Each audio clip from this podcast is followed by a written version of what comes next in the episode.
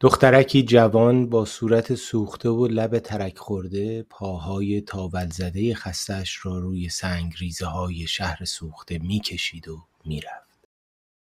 حساب روزها از دستش در رفته بود. یادش نمی آمد چه وقت کجا راهش را گم کرده بود. او به مقصد نمی اندیشید. آنچه در پس ذهن داشت آب بود حتی اگر نشانی از آبادی نبود. با چشمهای گود رفته و کمسو در ها به دنبال زندگی میگشت. به دنبال درختی، شاخه یا بوتهی با برگهای سبز. او دیگر سراب را باور نمی کرد. انعکاس دروغین زمین سوخته را در ها می شناخت و خیال واهی چشمه و دریاچه را باور نمی کرد. او به دنبال آب بود و ذهنش خالی از خیال. خاک زیر پاهای خستش فریاد می‌کرد اما دخترک لب بر نمی جنباند. او قدم از پس قدم بر می کشید بی آنکه بیاندیشد و می‌رفت.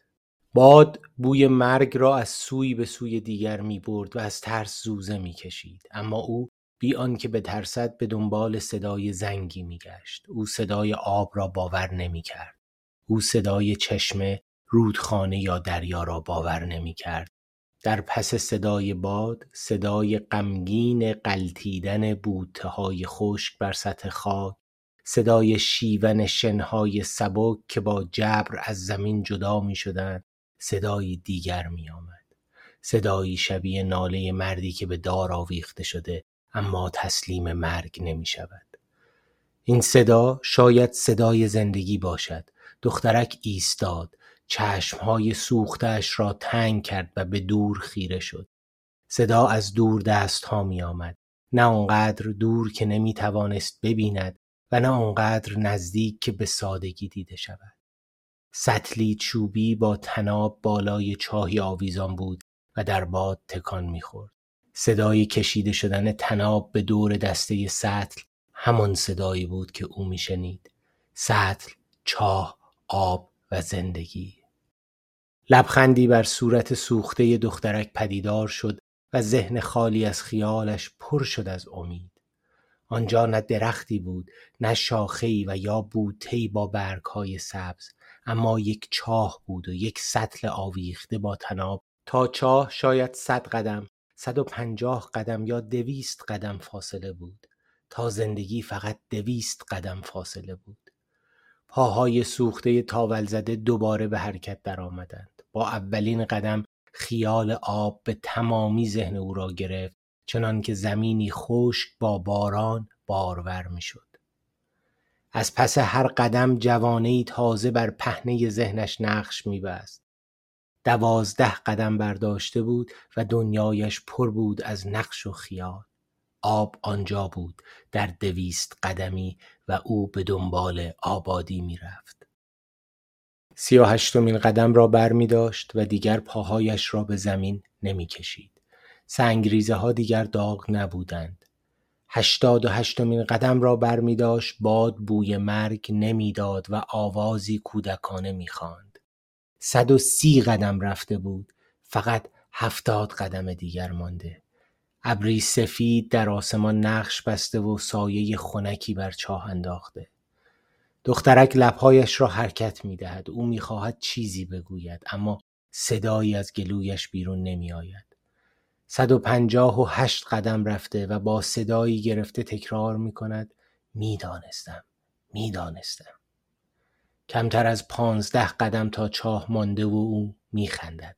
خنده ای پر از امید، امید به آینده، ای نزدیک، نزدیکتر از چند قدم، قدم آخر را برمیدارد و به چاه می‌رسد. به دیواره چاه تکیه می‌زند. پنجه های سوختهش را به میان موهای لخت پریشانش میاندازد. به خورشید خیره می شود و با غرور می خندد. خورشید دیگر داغ نیست، زمین داغ نیست و چشمهایش باز است. در آن سوی چاه در دوردست درختان با برگهای سبز به او لبخند می‌زنند آبادی آنجاست زندگی آنجاست در همان نزدیکی دخترک سطل را با دست راست می‌گیرد و با دست دیگر تناب را از دور میخی بزرگ که بر دل چوبی استوار کوبیدند باز می کند.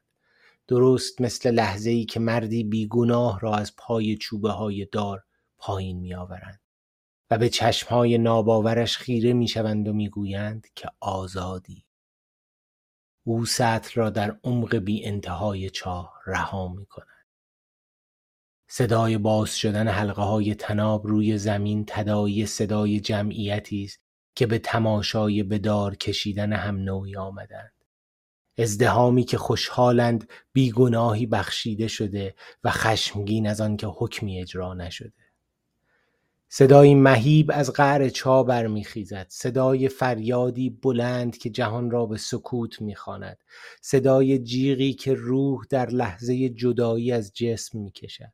صدای نعره مادری هنگام اجرای حکم. لحظه ای که صندلی را از زیر پای فرزندش می‌کشند. چشمهای دخترک بسته می شود لبخند از صورتش محو می شود تاولهای پاهایش همچون آتش فشانی خشمگین می ترکند او به سان برگی زرد که از شاخه رها می شود بر زمین می افتد. آفتاب داغ است زمین داغ است چاه خشک است و دخترک بیجان. باد بوی مرگ او را با خود از سوی به سوی دیگر می‌برد و از ترس زوزه می‌کشد. تنها آن مرد که از چوبه دار رهایی یافته در عمق یک چاه خشک زنده است با خیال آبادی و در آرزوی باران.